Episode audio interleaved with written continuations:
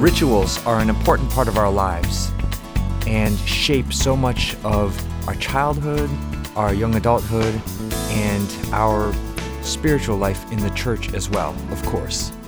And so today, in the first segment, Bishop Frank is going to talk about rituals, why they're important, and how to keep them going strong for yourself, for your family, uh, and, uh, and in the diocese and in the church. In the second segment, His Excellency is going to talk about uh, November as the month of the Holy Souls. So for the for the month of November, he's going to talk about the four last things. Those are death, judgment, heaven, and hell. It's an important and timely conversation, so keep your radio right here at 1350 AM, or you can stay dialed in on your phone with the Veritas mobile app. As you probably know, on the app, you can listen to the live broadcast or you can grab podcasts of episodes you missed. Uh, you can grab the app if you go to the Apple App Store, the Google Play Store, or veritascatholic.com. Let Me Be Frank is brought to you by a grant from Foundations and Faith. And it's that time of year again. Foundations and Faith is now accepting applications for Youth in Action grants. The program will fund three diocesan initiatives that are by youth and for youth for up to $5,000. To be eligible, applicants must be members of a Catholic high school, a parish high school age youth group, or a Catholic young adult group. Applications must also emphasize evangelization, collaboration, or justice and equity for historically underserved populations in their proposed programs. You can find out more on the Foundations of Faith website.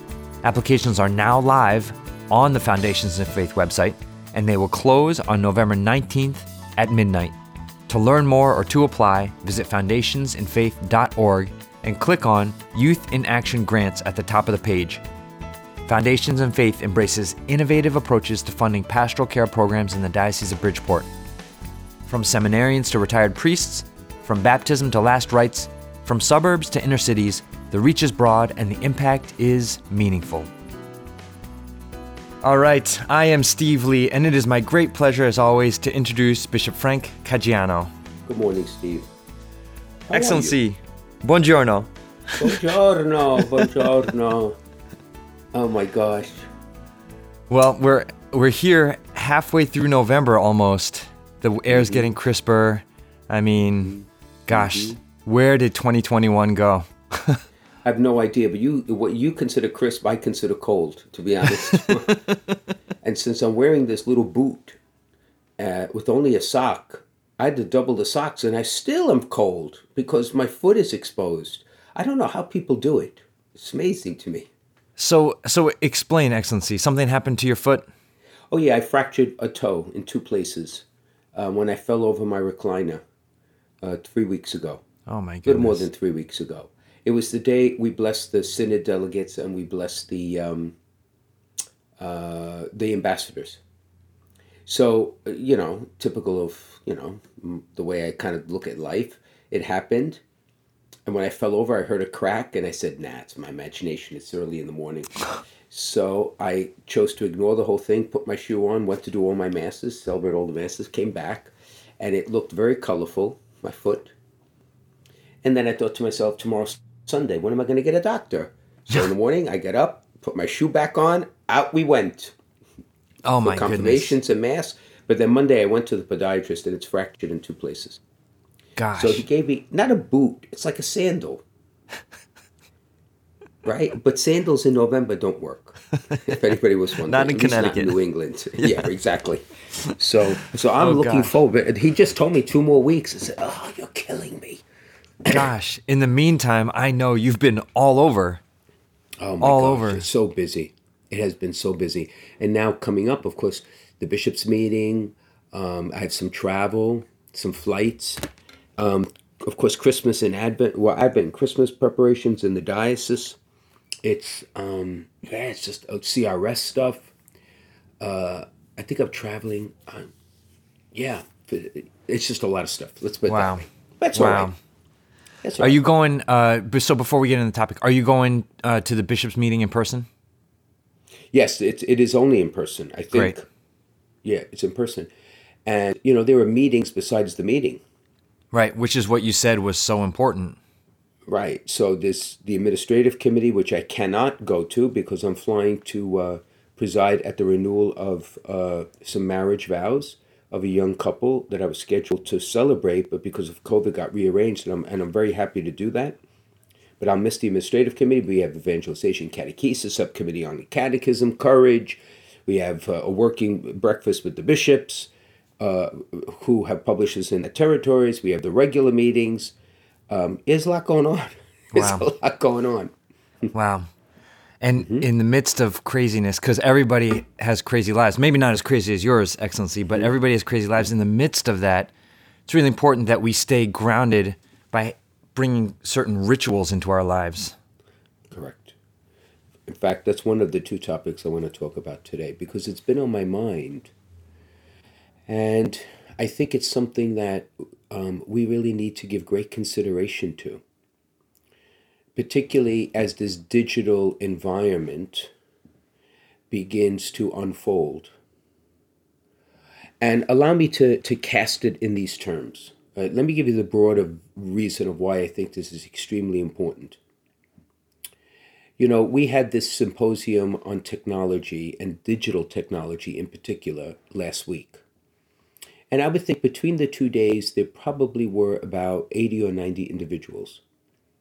And the premise of that, of that day, which was repeated in total twice, is extremely fascinating. Because the presenters, some of whom I know for a very long time, they are affiliated with the University of Notre Dame, they work together. Their premise is this that since the beginning of what we will call recorded history, there have been five different epical periods related to, okay, I'm going to say the transmission of knowledge, okay, uh, communication, let's put it that way. And we are in the midst now of shifting from the fourth to the fifth. The fourth being what they call electric, and the fifth being digital. And that transition would seemingly appear to be almost innocuous. Well, what, what is the big deal? Because all our digital technology runs on electricity. So, I mean, like, what is the issue? Like, what, what, what are we talking about here? Well, to understand the impact, you have to understand number three. Number three is the introduction of the printing press. The printing press made the Reformation possible. The printing press, the church's response to the printing press was not a stellar response because it created the index of books. Because the church really could not figure out initially how to use this new technology for evangelization for the life of the church. Eventually we did, but we were behind the eight ball. And it revolutionized human society. The fourth period is electricity arrived from the electric light bulb to ultimately what was the height of it, which was television. Now, you may say, what's the big deal with television? Well, you know what? For the first time in the history of humanity, fantasy, imagination was the centerpiece of a lot of our attention. Because when you take out sports and take out news, the vast majority of television is made up. Right? Yes. and that that kind of fabricates kind of like how you see the world so you actually think Ozzie and harriet are real or archie bunker is real or the honeymooners are real when they're not they're not and so many others and therefore how they act influence generations of people so fantasy began to drive reality Okay. Now, this fifth era is now an opportunity for the church to make its impact. Because with digital technology, what you really have is the ability of human beings to access the sum total of our knowledge handily, easily. You could go back and discover um, information at your fingertips that you would not have had in the era of television. So it's static. If you imagine a library of all human knowledge, it's now at our fingertips, which was never true before. Monumental change. But it's in a dynamic environment which means you can search any way you want. You can navigate it any way you want. So there's a static and dynamic element to it. Now, why is that important? It's important because this is going to be the era to remember if we do it right. To remember what? To remember what it means to be a human being, what it means to be a community, which for Christians is different than the way secular society is moving forward, which is basically redefining the human person, human community in any way that pleases a, whoever happens to be there. Okay? That remembering is phenomenally important. And I'll give you one example of what I mean. Uh, I'll summarize it this way We will rediscover some of the basic truths of the Middle Ages, which the contemporary world thinks is archaic, but they are actually more sophisticated than anything in the contemporary world we have come up with. More specifically, the understanding of the human person and the understanding of human community that existed in the Middle Ages. And at the center of that is St. Thomas Aquinas. Right? And he was the leading scholar of the church for centuries precisely because of the synthesis that was created at the time of who is the human person, who is human community. We can remember this now. And I'll give you an example of what I mean. People may not realize, but all the sciences, all the sciences came out of theology in the Middle Ages. Theology is the mother of all sciences. Now it's relegated to opinion and myth, and not so. And theology gave the vision of what it means to human person and the human community, which eventually the sciences began to explore. But then when the premise shifted, right, then that is when those sciences began to go off and begin to understand human persons and human communities in different ways other than the original insight. And no one has critiqued it along the way. So it's almost like a freight train going over the cliff. Hmm. This is the moment when the church can say, whoa, whoa, whoa, whoa, whoa. Let's remember and let's judge what we remember against what you have now and tell me which is more fruitful, which is more authentic, which is more truthful. Do you see my point? Yes. It is a moment of profound opportunity. For just like the church in the patristic era, the church in what we call the Dark Ages maintained Western culture and the faith. In the Middle Ages, it was the church that flowered culture, arts, literature, and the sciences through the science of theology, right?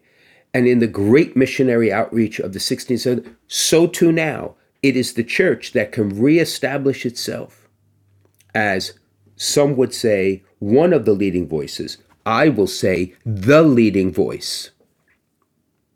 To call humanity to a real reckoning of what it means to be human, what it means to be part of a community, right? And digital technology can actually help us to remember. Phenomenal. So when we talk about rituals, why it comes to mind in my mind is because rituals are a form of this is my definition concrete remembering. Hmm. Okay, let me ask you a personal question. Uh oh. Right, you ready? yes. Do you have, a, and I'm going to use ritual in the in the broadest sense. Do you have a routine? We call it a routine every yeah. morning, but it's really a ritual. Do you yeah, have one that kind of likes the same thing every day? Yep, yep. We just did it this morning. You know, uh, mm-hmm. alarm goes off. I get up. Mm-hmm. My wife stays in bed for the, for the, the moment, but I go up, I get my daughter up, get my son up, and then go downstairs, put on coffee. It's like the same order of things every morning. Exactly. But that's but you see, order. It's a very interesting word. I have the same ritual too. Exactly the same thing hmm. every day. And if I cannot, if I go to bed at night and judge that I cannot get this ritual routine done in the usual time I get up, which is about 4:30, I've gotten up as early as 3 a.m. to do it Wow. Because it will not vary. Now you say, what is the big deal? Well, because I remember. What do I remember? I remember the things that are important because that's why they're in my ritual, my office, my morning prayer, my other prayers, my spiritual reflection, and celebrating Mass. Without that, what type of priest would I be? Yeah. Okay. I remember what's important, but I also remember that I'm subconsciously part of a much larger enterprise. Like it connects me to yesterday and the week before and the month before and the year before. And even though my ritual, my personal ritual has evolved as I've grown older, it's still connected. Right? That's extraordinarily important so that I don't consider myself um, to be the architect of everything I do. I'm, I'm, I'm part of a much larger structure. So when I sit and pray in the morning, the office, I am joining the voices of Christians everywhere. Okay? It's bigger than me. And my ritual preserves that. Another piece to this puzzle is we have rituals in the in like in our families too. We've talked about that. Thanksgiving, Christmas, Advent. Those are so important. Why? Because some of the things that even in my family we do, I remember my mother and father teaching me as a child. Some of those rituals my mother remembers her mother teaching her as a child. There's a history there of remembering, like where we came from and what we consider important. You know, it's funny. Uh, it, at the house in Brooklyn, which was was you know willed to me, is ultimately for my family. My father had a ritual this time of year in November. Same exact thing we did every. All the screens came down. All the air, um, not the air, the screens came down. The hose had to be taken in. All the furniture was put away, and I added to it since my father didn't have air conditioning, we take the air conditioners out, we seal the windows. You have to make sure the heating system is cleaned, all the rust is taken out. It's so my father had it, he taught me, I've added to it. But every time I do it, every year, I think of my father. It's almost as if my father is next to me doing it. Wow. So ritual is a part of remembering. Now, in the modern world, given the freight train that has been moving along the, the, line for 150 years, we value creativity, imagination, innovation, which is wonderful. But you could be creative, innovative, and find yourself all by yourself in some corner because suddenly nobody else followed. Then we talk about isolation, we talk about anxiety, differentiated fear. But because Everything in life is balance. So you need to be creative and imaginative, absolutely. But you also need to be rooted. You need to remember. You need to be connected. See, so ritual is extremely important. So now the church has them, right? Let's let's leave the sacraments aside for a second. When you think of, for example, Advent, what are the rituals that come to mind, Steve, in your mind? Oh gosh, Advent. Um, uh, what are the religious rituals that come to mind? Mm-hmm. Well, any rituals. Yeah. Any rituals. Um, uh, well, purple. right. Purple's the first thing that comes to my mind. Right. And, and we've been doing that for centuries. Mm-hmm. Right. What about the decorations of churches? Yeah. Uh, with um, um, the red flowers, whatever they're called. Oh gosh, the poinsettias. Poinsettias. The poinsettias. yes, yes. No, and also the greeneries. Yes. You see, see, in my mind, one of the rituals. I'll give you mine. Um, for as long, as far back as I could remember as a little boy, I would have an Advent calendar that would be scotch taped on the refrigerator. And as a little boy, I was always fascinated with what was behind the door for the day. And before I left for school, right, that was the last thing we did before I left, and, and we went down to St. Simon and Jude, opened up the door of the hmm. Advent calendar. I am nearly ancient now, and I do the exact same thing. hanging in my kitchen in my little apartment at the seminary. I open that door before I walk out the door. Right? That's a ritual. And what am I remembering? Am I remembering my boyhood? Yes. I'm also remembering the echo of the church's faith since the prophets of the Old Testament who were waiting. I mean, if you see, if you want to be imaginative, it puts you into a much larger cast. It's no different. What we have lost ritually in many places is the Christmas novena. Hmm. The eight days before Christmas. And people who are fairly observant will notice that we start uh, singing the O antiphons. Yes. Eight days before Christmas, because the O antiphons marked the novena. That's a ritual, right? We've talked about decorating for Christmas. Decorating for Christmas can be a ritual, right? Particularly in those households where, you know, a day kind of set it open. So, for example, I've, I've mentioned many times Immaculate Conception. Before then, forget it. There was no Christmas, but then after it was. Yeah. And it was a ritual because the tree went up first, the lights went up second. In fact, the more I think of it, the more into, by intuition, it was as close to the Christmas novena. It was around that time. Okay. And then the baking was two or three days before Christmas. And every single one of those was something to look forward to. And I remembered. Now, what about children who are growing up that families have become so busy and distracted that they don't have those rituals? How do you remember? How, how do you come to Christmas with not just the conscious, but the subconscious and preconscious mind, your spirit ready to receive the gift? How do you do that? It becomes very difficult. Yeah.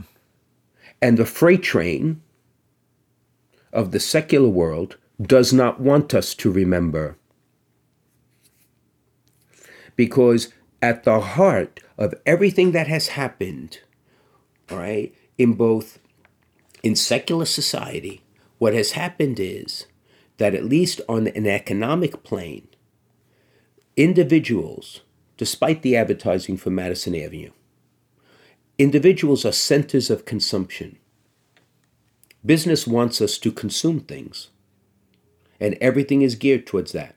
Whether the items become op- op- obsolete by intention after a, a few years, right? Well, who has a washing machine that lasts 30 years anymore? My mother's first did. We've had three since, right? Wow. Right, so it's number. The heating system in the house in Brooklyn is original. It was built in 1931. Runs like a charm. Wow. Does that still exist? right. So so that's part of it. It's and therefore, the largest society doesn't have a vested interest that we remember. Because when we remember, when we go back to the tradition, when we hear the echo of faith through all these centuries, people will start to intuit it's not about gifts. Because the only gift that mattered came in Bethlehem. It's lovely to exchange gifts, but that's not the heart of what we're talking about. Right? So this this symposium is kind of in my mind just it's it has excited me in a way I can't really quite begin to describe to you. Because if Christians would stop worrying about the weeds and we look at the big picture this could be the moment when the church could say, let's use this technology, which is a blessing. Let us remember and let's talk. Hmm. Yeah. Okay, I've given a big speech. What do you think?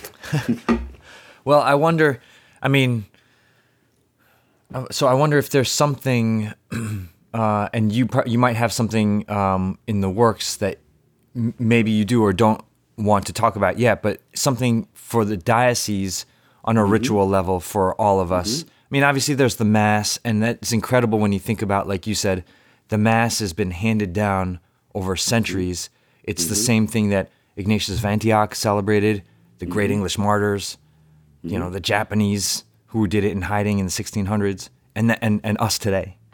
right. Right. That's well. That is ultimately because I'm, I'm glad you made the segue. Yeah. To answer your question, yes, there is much being planned. We'll talk about next year. But the ultimate ritual, the ultimate remembering, the ultimate connection, the ultimate guardrail that will prevent us from going off the cliff is six words. Do this in memory of me. It's as simple as that. And to your point, from the upper room to now, in an almost uncountable measure, uh, the memory of the Lord's death and resurrection, which makes the event in grace real, present in an unbloody way, is the only lifeline that makes us who we are. Everything else flows from it. So to get to it, you need to be baptized, and those, please God, are confirmed. From it, you could be married and receive a vocation to priesthood, diaconate, or religious life. Right? It's from there, in the sacrament of the sick, that you receive the Eucharist, which is the viaticum unto eternal life. And you need to have your sins forgiven so you can receive it worthily. In the end, it is the focal point of all things Christian, all things Catholic. And it's all about a living, graced, divine memory. And it's a ritual that has changed over the years. You've heard me say, we've talked about it. I mean, from what they celebrated in the upper room to what um, was done in the early church to what was codified in Trent to what we're doing now has elements of continuity through the whole thing. But has also responded to the needs of the time. Right? And it has to continue to do that. But if anybody doubts the importance of ritual, anybody doubts the importance of memory, huh, then I'm not sure why you're going to Mass. yeah. Imagine, though, imagine. I have to stop because I'm getting myself all excited. Can you imagine the father of evil has tried to put the church on the sidelines and make us irrelevant? And of course, as he always does, in his great arrogance, that is trying to drive humanity to a definition of the human person and the definition of human community that is not humanizing, but actually is hurting the individuals around. This is our moment to reassert why we exist, to be the great defender and guardian of the truth. And when people hear the truth, they will follow. Hmm? Amen. So it's, t- it's time to remember. Mm-hmm. Yes. Mm-hmm. On that note, let's take a quick break and uh, you're listening to Let Me Be Frank on the Veritas Catholic Network, and we will be right back. If you're concerned about your end of life plans, searching for a Catholic cemetery, or have loved ones who are buried in one of the 14 Catholic cemeteries throughout Fairfield County, now might be a good time to begin planning for yourself or for other family members. Call one of our family advisors at 203 742 1450 and select option 5 to leave a message or visit www.ctcemeteries.org. Many people don't realize that they can be buried with their deceased loved ones, even if all of the family's in ground plots have been taken. The Diocese of Bridgeport Catholic Cemeteries provides in ground burials, as well as columbarium and mausoleum options. This makes it possible to unite your family together in the same cemetery, and it's an opportunity to build a bridge for your family back to the church. Talking about this issue is not easy, but pre need planning makes your wishes clear, reduces cost, and helps your family avoid difficult decisions at a time of grief and loss. You can start your planning now by contacting one of our family advisors at 203 742 1450 and select option 5 or visit www.ctcemeteries.org. We can guide you through the options, regulations, and considerations to help you make the best decisions for your family. The number is 203 742 1450 and select option 5 or visit www.ctcemeteries.org. All right, welcome back to Let Me Be Frank with Bishop Frank Caggiano on the Veritas Catholic Network. we are going to transition now, Excellency, to um, because we made y- the dead. yes, yes. So it's it's not a hard transition. It's just a slight shift. But Right, we've you know we're here in the month of November, and it's the month of the souls, Right. and so Mm-hmm. Well, I mean, yeah, absolutely, and um, and therefore, it's interesting. First, my first observation is, the church has always intuited in this time of year to pray for the dead, because this is the the period, at least in the northern hemisphere, where um, fall leads to winter, and an appearance of death until the spring comes when there is new life again. And November is the month to pray for the repose. In fact, Pope Francis has allowed the indulgence to be extended from All Souls Day through the entire month of November for those who do pray for the dead.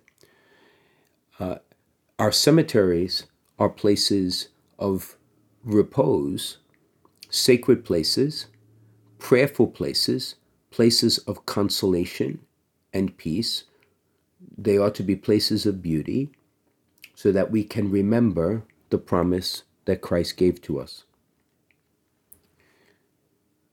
We live in a world that wants to, again, like everything else, the freight train, as I call it, wants us to hide death. It actually tries to hide old age, too. And that's something people need to reflect on because there are many cultures in the world that respect the elderly and see them as a centerpiece of society. In the East, that is very much the case. In the West, we have not always we have not really fully developed the intuition that the Holy Father wants us to with his day of the elderly and the day of, of grandparents. So of course we pray for the dead. We pray that they will rest in eternal peace. We pray for those who are undergoing purification, that in God's mercy, that process will be complete and they will enter into the glory of heaven. But, the, but what I want to talk about is us in relation to the dead. That is, we, you and I, all of us listening, will enter the mystery of death one day. Let's think about that for a second. Let that marinate a bit in our consciousness. Right? How often do we actually consider that in our lives?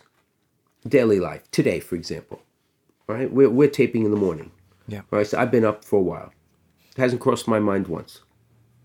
Yesterday, yes, because I wasn't feeling too well. So it ki- kind of fleetingly crossed my mind. Okay? Has it crossed your mind? not actively. I wear this. Uh, I don't know if you can see that, Excellency, but Oh, yes, it's can. uh, skull for memento mori. But um, no, I mean today I didn't think. Well, I'm gonna I'm gonna die at some point. Yeah. So anyway, why do you wear that bracelet? Tell us.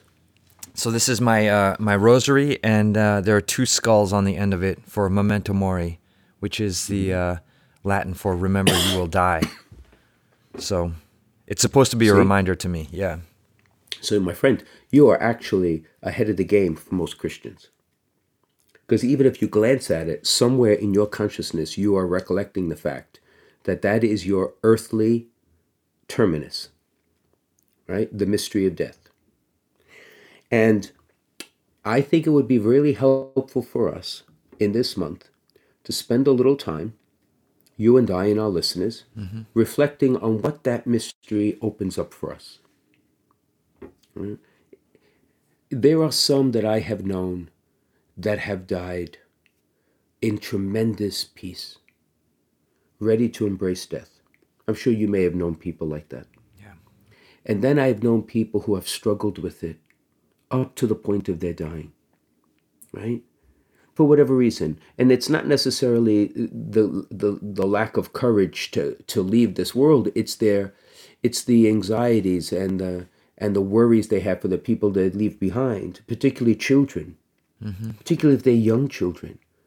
You know, it's heartbreaking to consider a parent having to leave through the mystery of death and leaving children to another spouse and you know, so it, it's eh, eh, I've seen the reactions in every way in between. So so this is not meant to be an emotional exercise. It's just really meant to be a theological reflection on the mystery. So, what happens when we die? You've heard about these near death experiences, right? Right? And Yes. people who come back, quote unquote, and all the rest. Now, to be honest, I'm not exactly sure what the meaning of all of that is.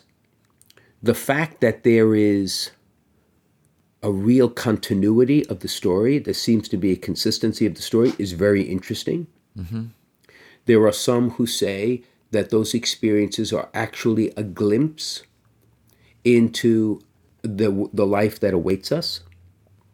And there are others who are secularists who say that is just the mind beginning to shut down, and it will shut down the same way because our minds are made the same way. Right. And I think the truth is somewhere in between, to be honest. Because I think uh, the, the, the natural part of the, of the dying process is something we will all share. On the other hand, glimpsing something beyond that process is divine. It speaks to what will happen when we fully cross into the mystery of new life. So the fact that people feel consoled, the fact that they see a light, the fact that they feel as if they they they want to go, many of them, right? Isn't that the, how the stories Yeah. go? Yeah. right? It, it, it's, it's, it tells you that there is something greater.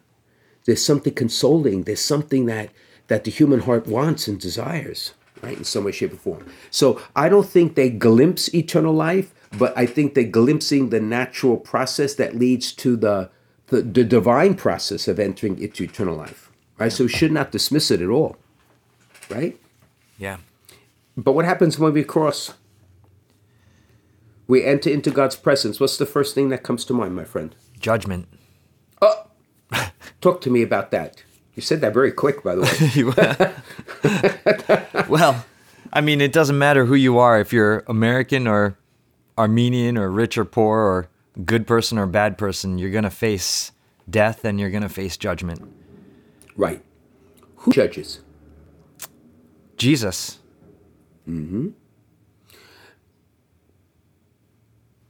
In what context? In what context?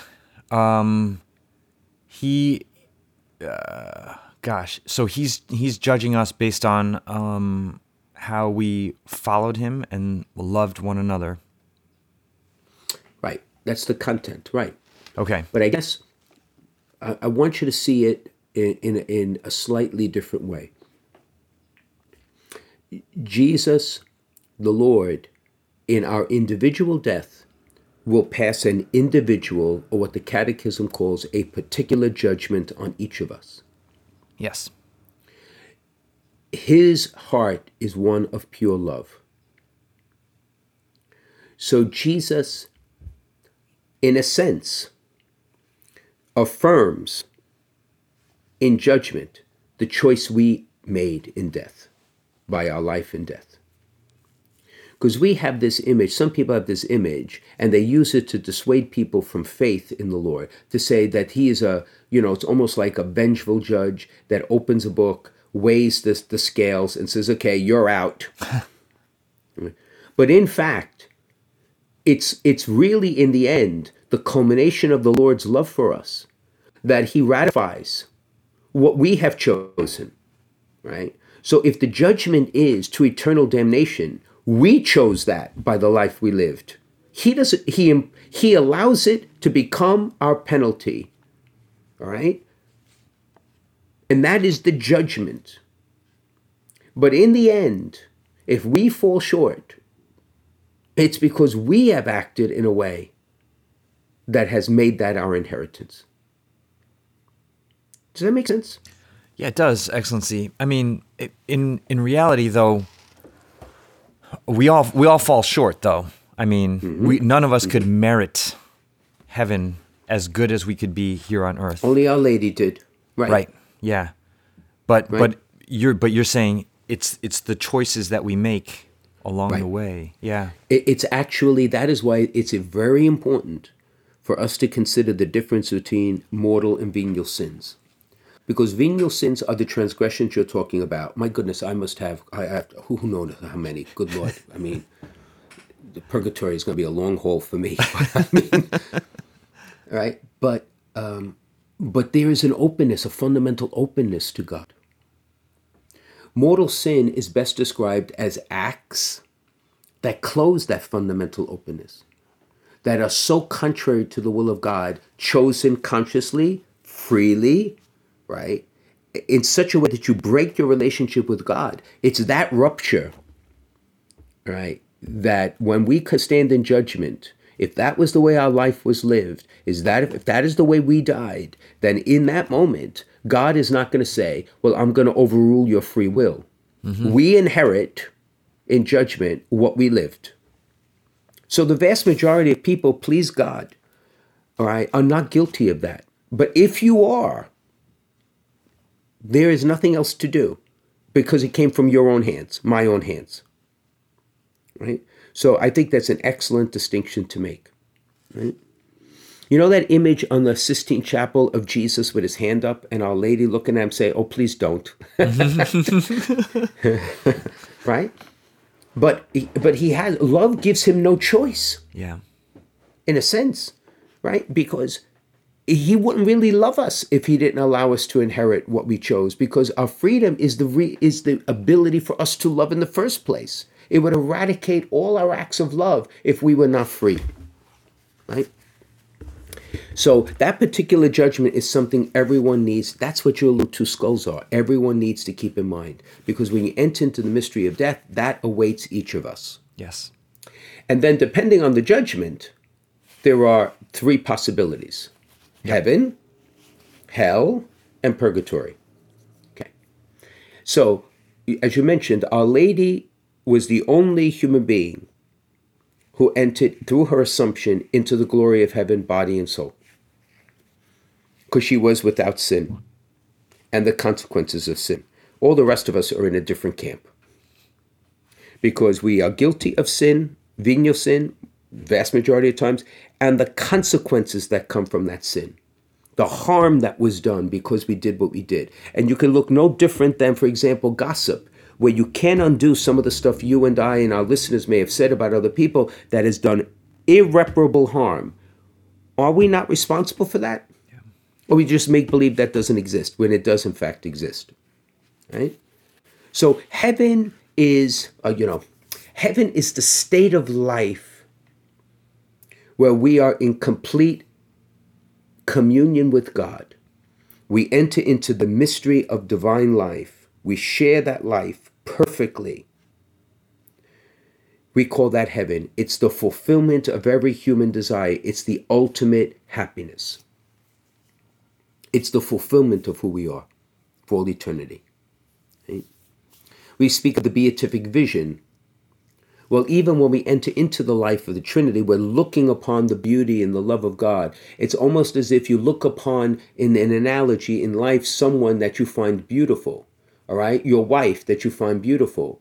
And imagine that that impulse to be attracted to that beauty is permanent and complete and everlasting. That's what we're talking about. It's, it's, it's just very hard to describe, right? Yeah. But as we've said many times, for those of us who have been guilty of, of venial sin, we need to be purified. So that is what purgatory is. But it's very interesting. When I was a little kid, when I was a young child, I'm sure the same is true. When we were taught where heaven was, and we would, you know, we point up, right, right, or purgatory. What was the image we had?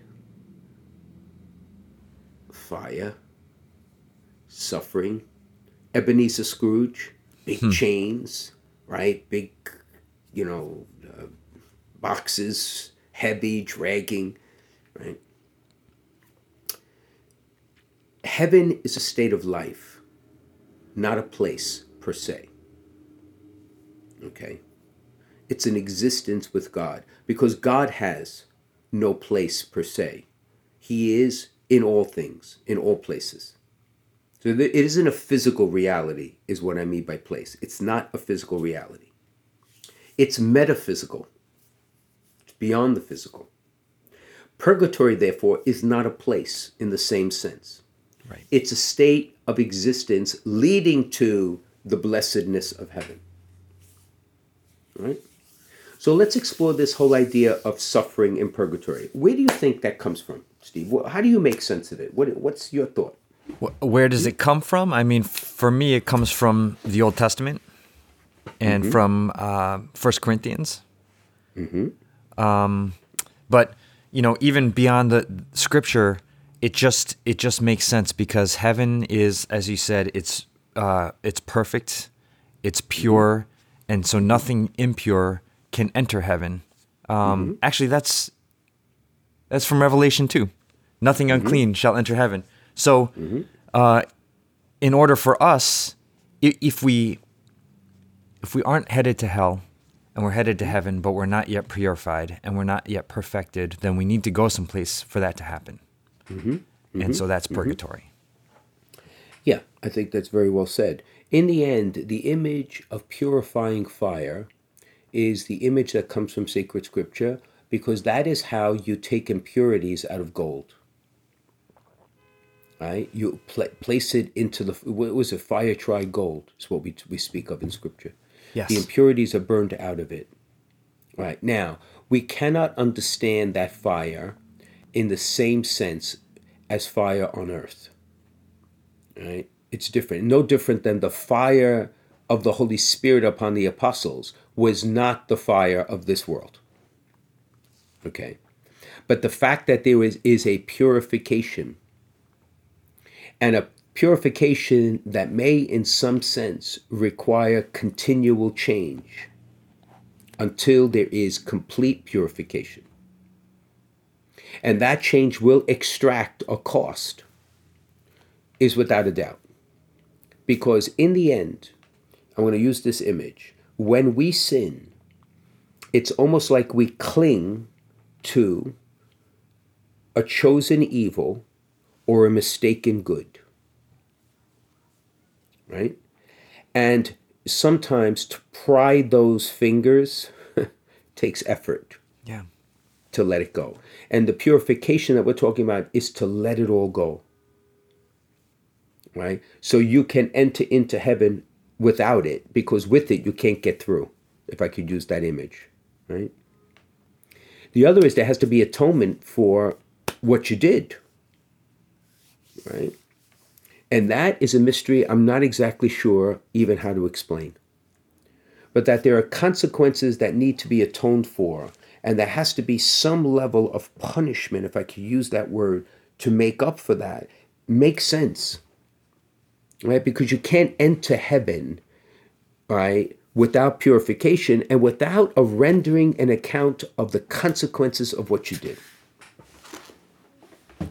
And that I leave into the mystery of God how to explain, because I'm not exactly sure how to explain that in a spiritual existence, which is what you would be at that point. But that it makes sense and that we believe it, I think is without a doubt. It's, it's indisputable, Right. right? Yep. And that is why in this month of November, we pray for the dead. Well, we pray for the dead all the time. In fact, every time we go to Mass, we pray for the dead, don't we? In the Eucharistic prayer. Yes. We pray for all the deceased. Right? Because our prayers can help in that purification process. Our prayers can help with the atonement of the consequences of what happened. And again, if you were to ask me mechanically how that happens, um, I would be hard pressed to explain it in great detail because it's part of the mystery we're talking about. But the analogy I would use is simply to say, Steve, if you were in need and you called me up and said, Bishop Frank, I need your help, I'd get in my car and go help you. Because you're a brother in faith, you're a member of the, of the mystical body of Christ. Well, the dead are too. Those in purgatory are part of the mystical body of Christ. So if the church has, since the Maccabees, before the church even founded, has been making atonement for the dead, we do it because our prayers in the constellation of the life of who we are makes a difference. Yes. So, for example, since my mother died, the day my mother died, the 11th of January, 2011, to this day, in every single Mass I have celebrated, in the prayer of the faithful, when we pray for our special intentions or our personal needs, I have remembered my mother and father in every single Mass. Prior to my mother's death, I would pray for my, mother, my father every week because I offered Mass for him every week. But now I don't offer Mass for either of them particularly, but I remember them at every Mass because I think those prayers make a difference. Yeah. Right? Yeah. And that is one of the great privileges I have of being a priest and now a bishop, is because uh, God gives me the opportunity to offer Mass every day. Yeah. And, and then there is dun, dun, dun, dun, Heaven? hell. Hell. Oh, I thought we talked about hell. We're going to talk more about hell? No, no, no. We talked about heaven. We didn't talk about hell. okay. Okay. So what's hell? Tell me. Hell is uh, separation from God for all of eternity. And since God is love and God is the source of all good, you're missing all of that forever. Right. Right. Amen. Basically. Does it exist? Yes. Does the father of evil want us to tempt us to believe it doesn't exist? Yes. And the answer is it's a lie. It does exist. Right? There's lots of controversy. Bishop Barron a few years ago had had quoted, I think it was von Balthasar, who said, you know, there is a hell, and can we hope, dare to hope that no one is in it? Um, the truth of the matter is we don't know who's in it. We don't know ultimately who has been condemned by their own actions, mm-hmm. right, to live eternal separation from God. But that it exists and that there are people in it, I have no doubt, without a doubt. Yeah. And, you know, as a kid, that used to scare the blazes out of me. I'm not sure it scares many people anymore. And while it doesn't exist to scare people, it should be a sober reminder that our decisions make a difference. Yep. They could actually make an eternal difference. Mhm. And the image of fire has always been associated with hell. I think Dante's image was cold, right? It was it was almost like an eternal freeze. Because in both cases, right, it's it's the the ultimate warping of love. For if in fact we're made in the image and likeness of God, then the sum total of who we are is best expressed in who God is, and God is love. So if you turn your back on love permanently, then you are like one of two images as cold as ice, or like an engine that's running with no oil, and what does it do? It burns up. Either way, you are in an eternal contradiction of who you are meant to be. Now, that is scary in some way, shape, or form. At least to me, it's scary. Yeah. When the children of Fatima saw the vision of hell, mm-hmm. I mean, they were they were so moved that they started making sacrifices and praying for the conversion of sinners like constantly. mhm. Mhm. Mhm. Exactly. Yeah, exactly. It's something that we, again, soberly in faith should consider. Right? And then, of course, to, to end this conversation, we have the last judgment. Mm-hmm. And that, of course, is the moment where Christ returns in glory as judge of the living and the dead, and the dead will rise from their graves, and those who are living at that moment will all. And then there is the universal judgment, and that is when all creation, all the universes, all the multiverses, everything astronomy talks about, everything, all creation, everything, everything will be brought to this moment of, of judgment. The groaning of creation will be healed. Love's victory will be complete. And those who have fundamentally and definitive, definitively turned their back on love will im- remain in eternal contradiction, right? Forever. Interesting, no? Yeah. Yeah. So bodily death though, as you're saying. I mean, as long as we try to follow the Lord, um, is nothing to be scared of because because you know as as uh, as Paul wrote, for me to live is Christ, to die is gain. Without a doubt, and and in the last judgment, there is a bodily resurrection. Therefore, our life in glory for those entering into heaven will be complete because we will be glorified body, soul, and spirit. So we will be like the Master hmm. in his resurrection. And then the only question I often wonder to myself is what about the rest of creation? And I don't know the answer to that question. I don't know. But all of creation is an expression of God's love in some way. He saw it was good. And that I think we're going to have to wait till the end to find out. So we'll leave a little suspense until that day. But in the meantime, pray for each other, pray for the dead. God is not Amen. the God of the dead, He's the God of the living. Amen. Yeah. Okay, Excellency, let's take one final break. We'll be back on the other side with a listener question. This is Let Me Be Frank on the Veritas Catholic Network. All right, welcome back to Let Me Be Frank with Bishop Frank Caggiano. Excellency, okay, here is this week's question. Mm-hmm. Bishop Frank, would you please explain the lowering of the age for, com- for confirmation? I mm-hmm. always thought this was a sort of passage to Catholic adulthood. Mm-hmm. That's a tremendous question, an important one which in the exhortation that I'm writing will be addressed. It's part of the renewal strategy for the diocese. But let me just say just a few things. Um, it, the confirmation is the confirming of baptism, and traditionally was at the age of reason, which was seven or eight years old. Because pr- prior to Pius X, confirmation was at the older age. Um, uh, c- communion was at the older age, not confirmation. The three steps of initiation were baptism, the confirming of baptism, and then Holy Eucharist. And things got shifted. So then confirmation out of order began to take on this notion that you're preparing for adulthood. What I am very concerned about is that it's perceived as graduation because we hold the sacrament over the head of our young people, many of whom are there because they want to receive the sacrament and then leave and the evidence is there. They are leaving. Sometimes 95% of them you don't see anymore. So that's one concern I have. The second concern I have is both on a psychosexual level as well as a social level, young people beginning in the seventh grade are in a very different place than young people, people who are younger.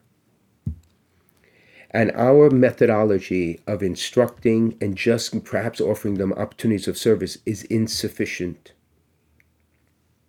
We need a new way to minister to these young people, which we are exploring now, that will include academic, spiritual, recreational, athletic for those who want it, service, right? The transcendental of beauty and do it in a way that includes a bit of the classroom and so many other opportunities so that when it comes to the theology of the body, the temptations that they face with sexuality online and everywhere else they go, for the questions of faith and reason that they struggle with, with this idea of serving, but serving in the name of Christ, all those things we will explore with them.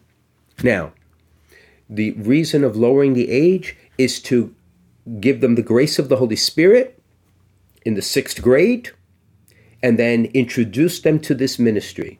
Now, will everyone stay? No. Will many stay? The hope is yes, because if we do it right, they'll see it as an attractive option. And then we'll, we will start to rebuild. Then we're going to give these young people the tools they need to go out into the world and not have the world chew them up. That's the goal. Yeah. And the age is being lowered in the future once this model has been tested and in place. I'm excited about it. We'll talk about it more another day. Yeah, definitely. It's part of a bigger uh, right. plan that you have. Oh, right. Great. Okay. So if you have a question for Bishop Frank, send it in to us on social media or you can email questions at veritascatholic.com. Bishop Frank Caggiano is on Facebook, Instagram, and Twitter. So is Veritas Catholic Network. And we would like to thank Foundations in Faith. A grant from the St. Therese Fund for Evangelization makes it possible for us to bring Let Me Be Frank to you. Foundations in Faith is committed to supporting and transforming pastoral ministries in the Diocese of Bridgeport, and you can learn more about their outstanding work at foundationsinfaith.org. Excellency, thanks for a great show again this week. And uh, would you please give us your blessing? The Lord be with you. And with your spirit. May Almighty God bless you. In the name of the Father, of the Son, and of the Holy Spirit. Amen. Amen. Steve, next week we'll be together, right? Yes. To tape, I'll be at the USCCB meeting, so we'll have lots to talk about. Awesome. awesome. Stay healthy and watch your foot. yeah, thank you. Take care. God bless.